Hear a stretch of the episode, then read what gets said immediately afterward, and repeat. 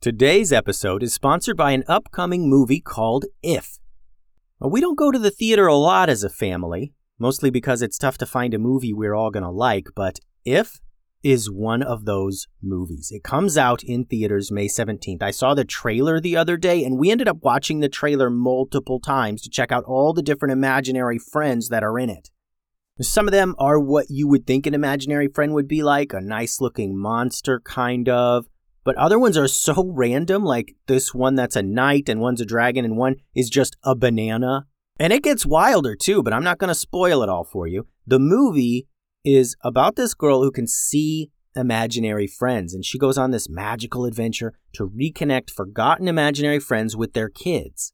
I know me and my kids are going to enjoy going to the theater for this one, and the cast has tons of our favorite performers like Ryan Reynolds, John Krasinski, Maya Rudolph, Matt Damon, Jon Stewart, Sam Rockwell, Emily Blunt. John Krasinski wrote the movie inspired by his own kid's imagination to be funny and exciting for all ages. It looks like a real slam dunk. The movie If releases in theaters May 17th, and we are totally going, so check it out.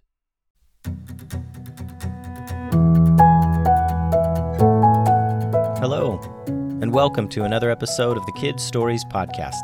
I'm Phil Bechtel. Got 10 minutes?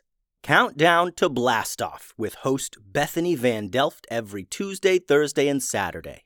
Get ready for a bite sized podcast for kids and their adults that explains what's going on in the world. It'll bring you the context that all kids and their adults need to know about events, sports, science, gaming, pop culture, entertainment, and more. Awesome guests like Lego Masters judge Amy Corbett Dr. Anthony Fauci, and the voice of Pokemon's Ash Ketchum are guaranteed to swing by. Make the 10 news part of your family routine to connect, explore, and learn something new. Listen to the 10 news on the iHeartRadio app, Apple Podcasts, or wherever you get your podcasts. Before we get started today, I want to give a shout out to Elijah, who has contributed a great drawing of some Gloop soldiers. Thank you so much for that, Elijah. I want to say a special hello to Helen Keenan of Buffalo Grove from your Auntie Jen. Henry Latta from Allen, Texas, has shared a great drawing of Ben Ben fighting off some gloops with a stick. Great work, Henry. Lucas Smith from Basel, Switzerland, has shared a special work of art with us. Lucas took the time to create a scene from the Battle of the Red Dragon using Legos and a background he drew himself. It is a must see. Thanks so much for that, Lucas. Great job. And Gracie B has shared an impressive drawing of a very angry red dragon. I love your drawing, Gracie. Thank you so much for sharing. You can check out all those cool drawings on the website, kidstoriespodcast.com. Now, last time on Stella's journey, she tried teleporting to where Ben Ben was, and it didn't work.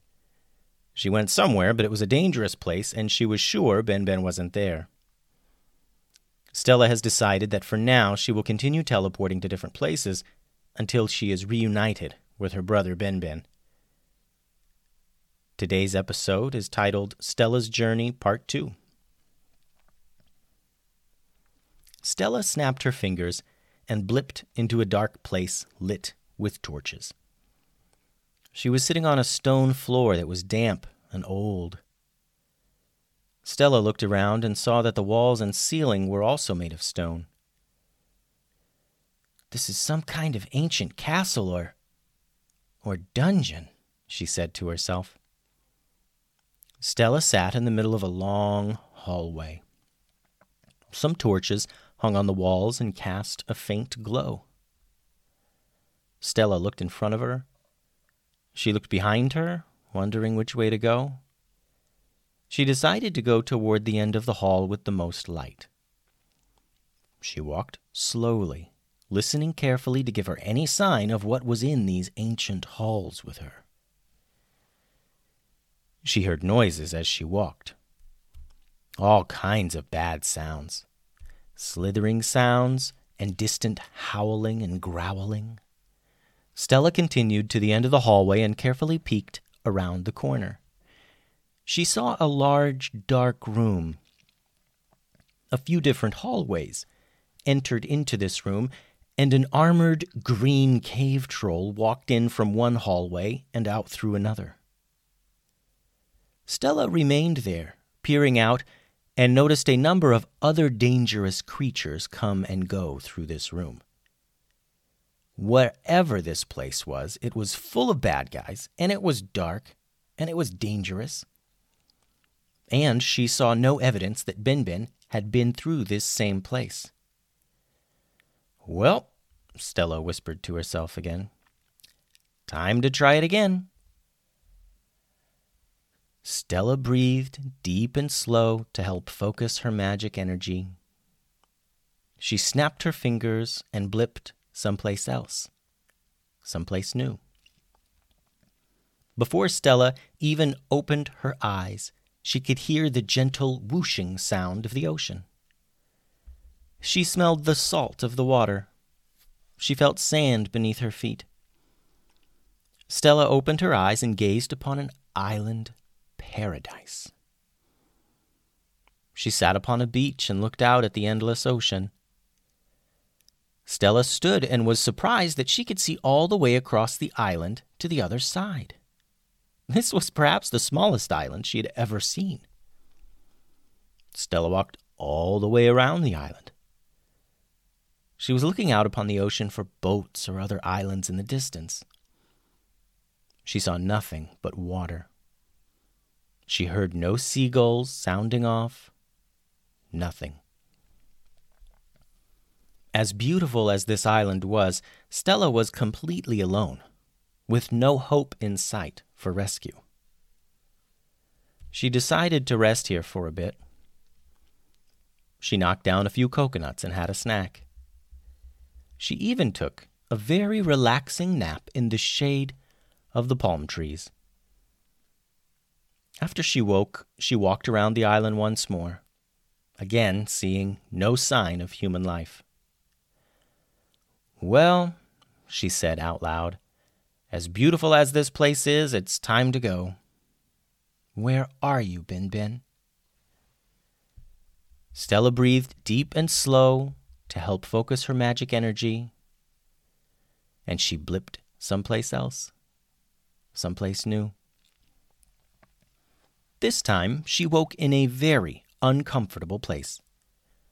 She was sitting in what seemed like a big pile of sticks high atop a mountain. She could see for miles in every direction. She saw more mountains, forests far below, rivers and open fields. Whatever this place was, it was beautiful. Large, round, smooth stones were in this pile of sticks with her and Stella found that to be a bit strange. As she was investigating these oval shaped stones, she heard a large shrieking sound from high above. Something wild and animalistic, something angry. Stella looked all around her now, a, a bit frantic. She was searching for the source of the sound, but also for a place to hide. High up in the blue, cloudless sky was a bird. But more than a bird, it was it was huge.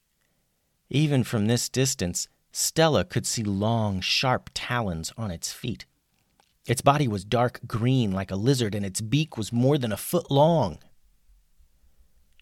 In an instant, Stella figured it out. She wasn't in a pile of sticks, she was in a nest. These weren't oval shaped stones near her, they were eggs. This big bird creature was heading straight for her, screeching so loud. Stella scrambled to get out of the nest, climbing up the edge of loose sticks and leaves.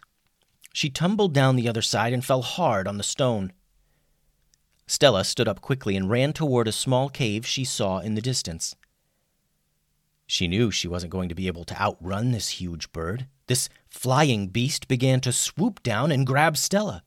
Its huge prehistoric body cast a shadow around Stella, who dove to the ground at the last second. The bird flew by with enough speed that it created a breeze that ruffled Stella's clothes. The bird was circling back to attack Stella again, and she knew it. She popped up to her feet and continued running toward the cave. She got there in time to see the bird land right at the entrance. Stella stumbled back into the darkness. The bird was too big to fit inside the cave, but it was shoving its beak into the opening and reaching in with its clawed feet, grabbing for the thing that had invaded its nest. Stella relaxed a bit and sat against the wall of the cave. She caught her breath as the beast stomped outside and shrieked and flapped its wings angrily. A few minutes later, it hopped to the nest to check on the eggs. Stella saw outside again through the cave opening. The sky was filled with these creatures now. They had been roused by the panicked shrieking of the bird attacking Stella. They were everywhere, and Stella noticed more and more nests along the ridge of the mountain. She was trapped. There was no other exit from this little cave, and leaving would expose her to countless hungry carnivorous birds. Well, time to go again, Stella said to herself. She sat for a moment to take in the view. This seemed like a nice place. And it probably was if you didn't consider the massive people eating bird beasts. Stella was a little worried now. She was getting a little lonely and, more importantly, a little hungry. She needed to teleport to a place with people, some kind of civilization. Stella breathed deep and slow to help focus her magic energy. She snapped her fingers and she blipped someplace else, someplace new. The end. Thanks for listening to today's episode. I wonder where Stella will end up next. Hopefully, someplace with fewer things that want to eat her.